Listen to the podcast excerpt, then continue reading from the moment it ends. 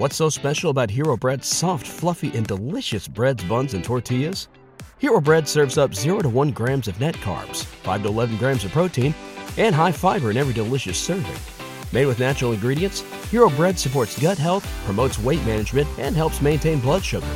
Hero also drops other limited edition ultra low net carb goodies like rich, flaky croissants and buttery brioche slider rolls. Head to hero.co to shop today. Everybody in your crew identifies as either Big Mac Burger, McNuggets, or McCrispy Sandwich. But you're the filet fish Sandwich all day. That crispy fish, that savory tartar sauce, that melty cheese, that pillowy bun. Yeah, you get it. Every time. And if you love the filet of fish, right now you can catch two of the classics you love for just $6. Limited time only. Price and participation may vary. Cannot be combined with any other offer. Single item at regular price. Ba da ba ba ba. New York, your station for news as it happens. And here's Jean Shepherd.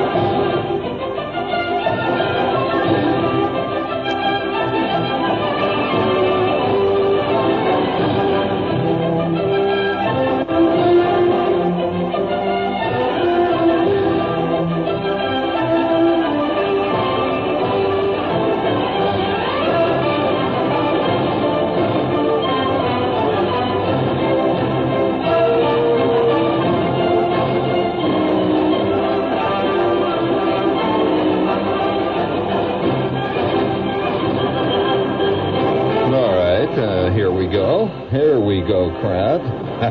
Once in a generation, a voice arrives that speaks. Uh, oh, yeah, here, here. I got it here. Very important note here. It says Shepherd. He says, uh, I was uh, happened to be no- looking at some notes. Uh, this guy makes notes on shows. Listen, he says, Shepherd, this is a serious listener.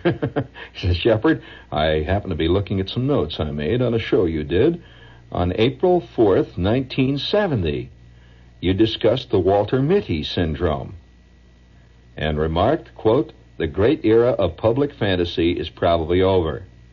Now, new types of fantasy will arrive. Public fantasy, he's referring to. New types of fantasy will arrive, mostly private. And then he goes on to say, this reminds me of today's massage parlors, where every man is treated like Caesar. Every man is treated like Caesar. Caesar's Retreat is one such parlor. Shepherd, another prediction is verified. Well, some night we will have to do a, uh, a piece on private fantasies, which are becoming more and more uh, virulent in their own way. But you know, speaking of uh, private fantasies, uh, this is an important, a very important date tonight. Right, right now, tonight is an important date, and uh, well, I'll tell you what it is. An important thing happened many years ago on this date. What do you think it was? All right. No, it truly historic. Now wait a minute, truly historic. A, a, a true moment of history was passed. And here's what it was. A man in Norwood, Massachusetts did a thing it was a historic moment, and he's been lost in history. Completely lost.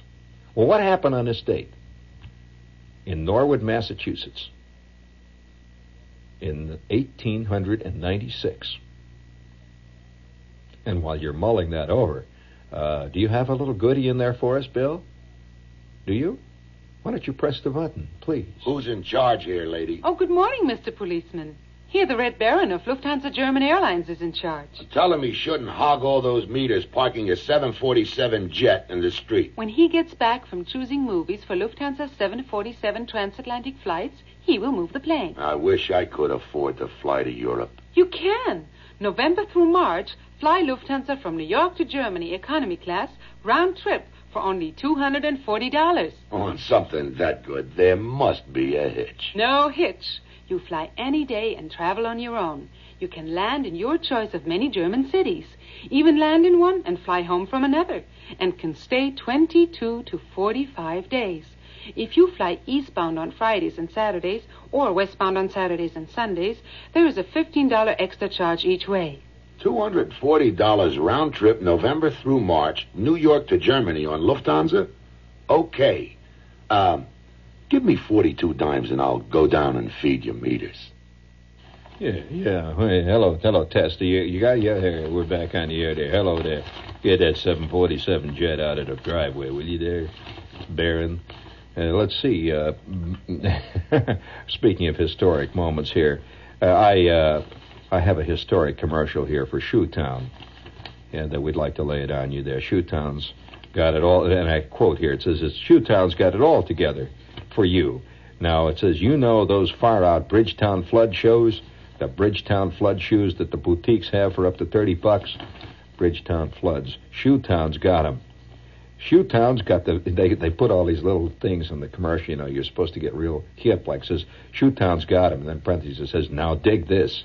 Shoetown, Shoetown's got the very same Bridgetown floods for twelve dollars and eighty eight cents. And uh, these are these dynamite two tone multicolored jobs: red, white, and blue, green, purple, and orange, beige, brown, navy, pink, yellow, more. They light up. Some of them are even neon colored. The smoothest leathers. And these Shoetown shoes are outrageous according to the commercial. Only at the Shoetown. Get this, live quality in sizes for men just twelve eighty eight are waiting for you only at the Shoetown in Lawrence, Long Island, three forty eight the Rockaway Parkway, Turnpike, or the Shoetown in Oceanside, Long Island, thirty five hundred Long Beach Road. That's Shoe Shoetown. Bridgetowns, floods, shoes. Great. Where will it ever end?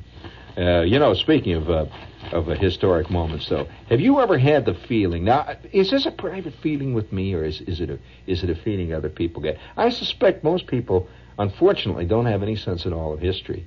I mean, even their own history.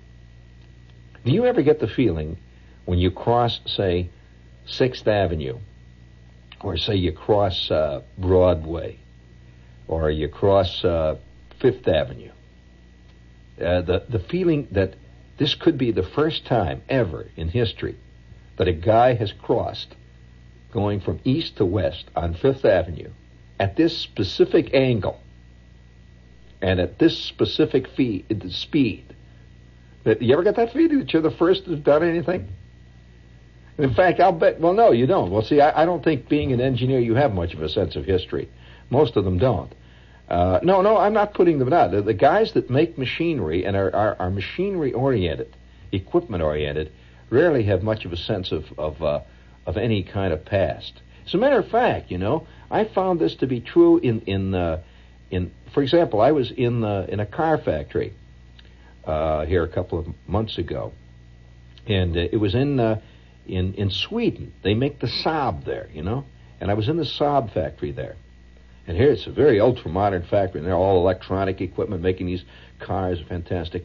And I'm walking along with this guy who who uh, has been with the company for forever, you know. And I said to him, I says, "Hey," he said, uh, uh, "Do you have any of the very first Saabs around that you guys ever made?" He says, "What? The first Saab?" You know, as a Swede, the first Saab. And I said, "Yeah, the first, the very first ones." He says, "What do we have this for, huh?" I says, "Well." it would be kind of interesting, see? And and one of the other guys who was with us, who was a mechanic, this woke him up right away. And he says, "Yeah." So we went around in the back They had this old garage in the back someplace. And there in the back of the garage, just sitting there with dust all over it, was Saab number one. The first Saab they ever built that came off the line. And there it was, just sitting back there. And it's it looks very interesting compared to what they look like today, you know. But uh, uh, they, they they thought that was kind of unusual that somebody would ask them about that, because most people simply are, have no interest in that. No way. Uh, that's unfortunately true. For example, here at the radio station. Now, this station's been in business now since uh, well, very earliest days of radio, and yet there are very few pieces of equipment, for example, around that this station has that it had then. Would be kind of great to see one of these big double button carbon mics, you know, that you see in the old pictures with the ring, with the springs and all that stuff. I have never seen one of those. I guess what they do is when they get rid of them, they just throw them out or something, or you know, sell them to a junk man. But now I'm going to ask you about that history. What was the what happened on this date? Well, I'll tell you, you you would never guess, because it's not going to be written in any history book.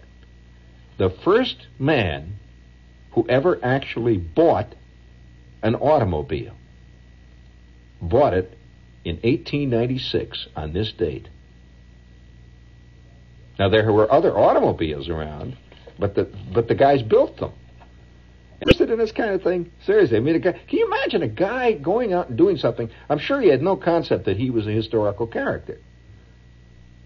Now, if you don't think buying the first car was a historical move, every place you go in the world today, everywhere you go in the world today, the, the desire on the part of everybody. I mean, you go to India, you go to, and I've been to these places. You go to India, you go to Japan, you go to, uh, you go to uh, Africa, you go any place I've ever been. The dream of every guy that lives in that place is to have a car. That that is a symbol of, of really something.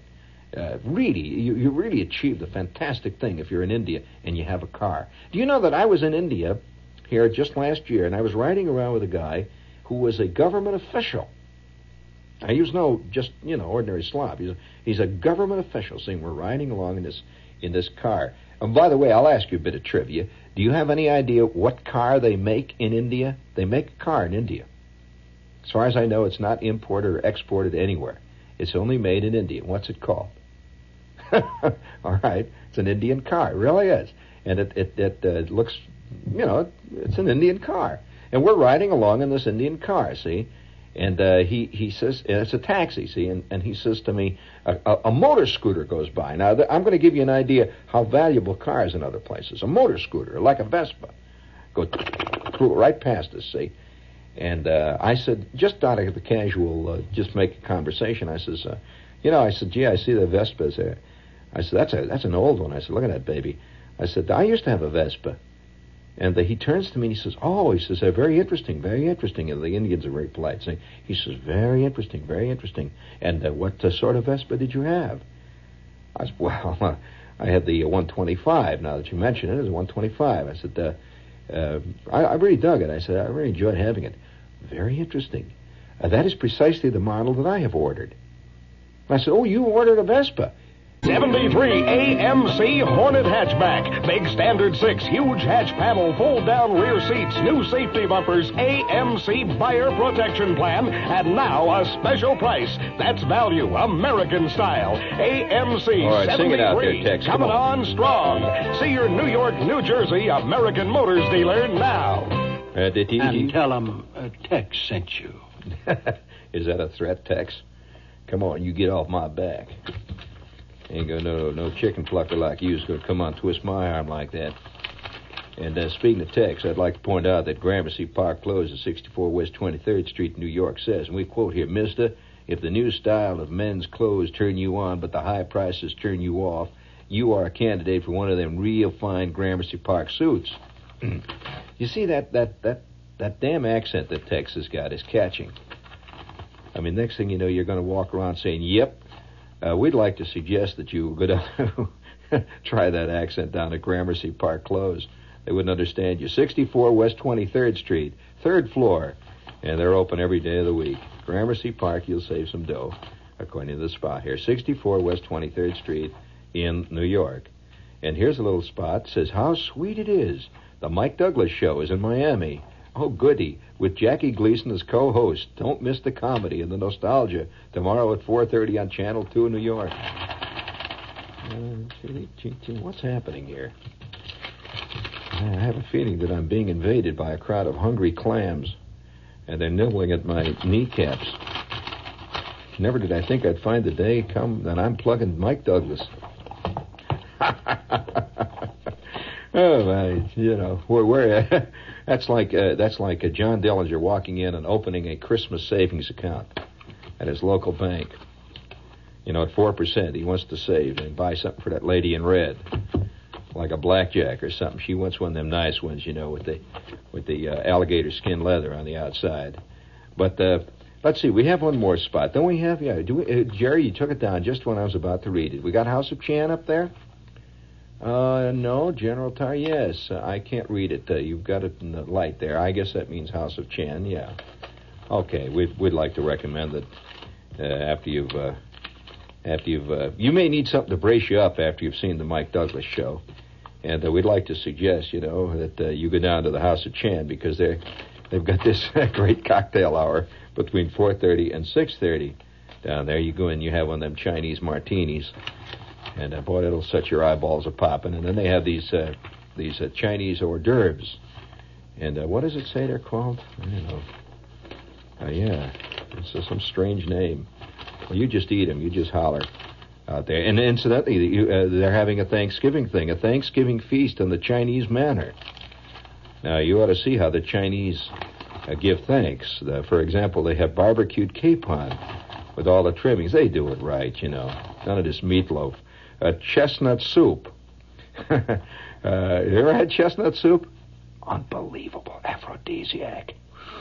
You take her down there and feed a couple of jugs of chestnut soup and it. Oh, chestnut soup, the pumpkin pie, all you can eat for seven dollars and a half, and uh, that's uh, that's doing it up right. That's at Seventh Avenue and 57, 52nd Street, the House of Chan.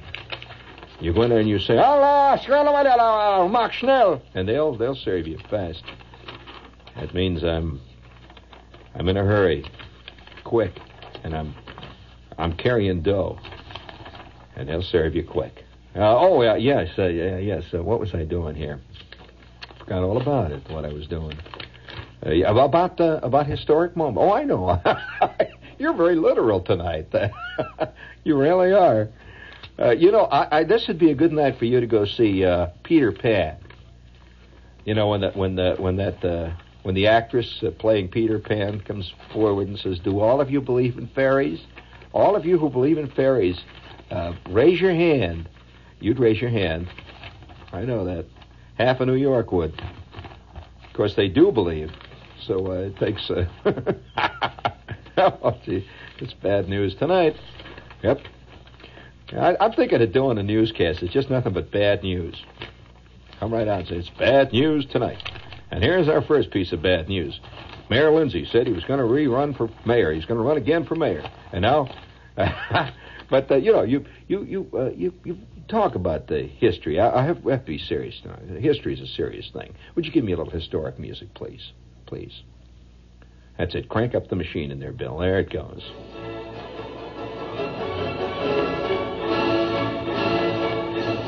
And now this deeply concerned radio station brings you Man Through History.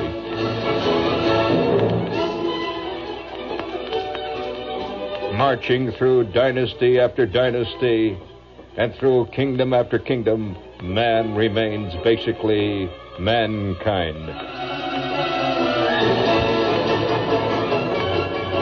Whether he's signing the Magna Carta a check for $7.90 to give to Alexander's. For a plastic football with a picture of Joe Namath on it. He remains that noble creature, man, standing head and shoulders above the turtles, stepping with giant strides over the squirrels. Tonight, we take this opportunity to salute mankind the historical creature.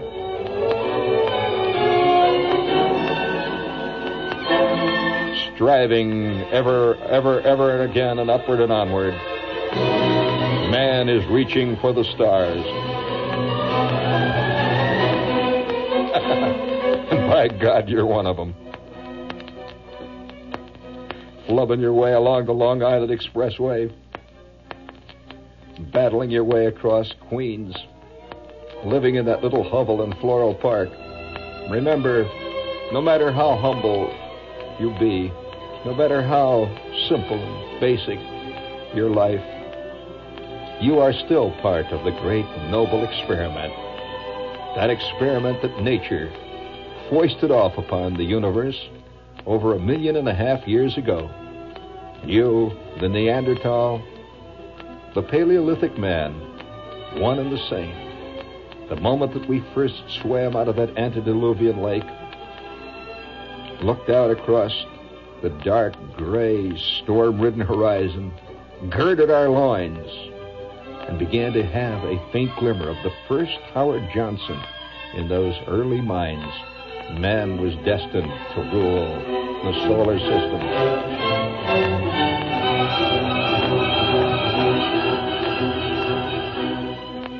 And so tonight, this deeply concerned medium of human expression takes time out from the hurly-burly of 20th century life to salute the whole concept, not just to salute one group, one nation, one race, one idea, but all of us, every last miserable one of us.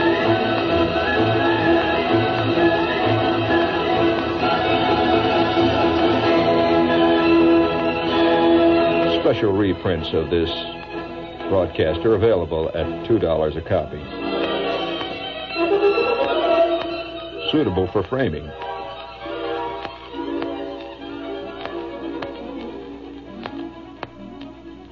Yes, step by faltering step, mile after mile, mankind struggles over the vast desert of time, reaching for what he knows not.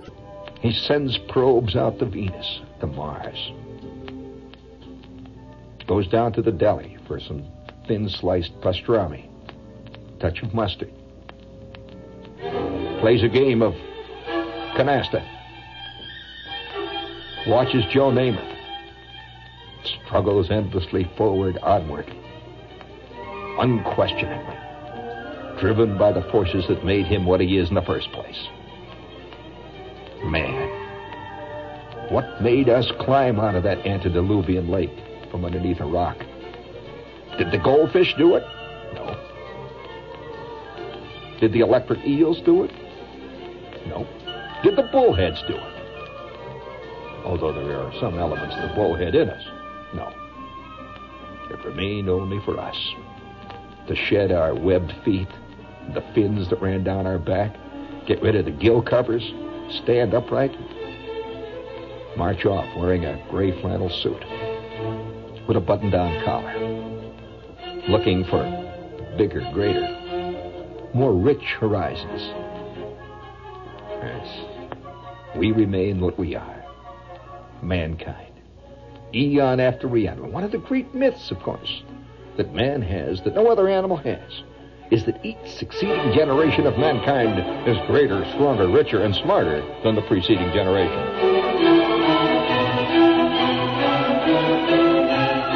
Which, of course, is one of the great man myths. But nevertheless, somehow, it is always believed and will always be believed. And will go, and maybe perhaps that's the secret if there is a secret. And so tonight we salute that weak, solitary, almost hairless creature, driven by the hard Arctic winds, sweltering at the steaming tropical sunset where rugged winter driving ahead during pick-a-pair time at your local General Tire headquarters. You just walk in and take your pick. They have snow tires, they have regular tires, and they have a sale. So get down there and find out about. You just walk in say, pick a pair, and remember the uh, price. Uh, you you ask him. He's got all those prices, but uh, th- there is a specific thing you should have tattooed on your jockey shorts. You go in snow, or General pays the tow.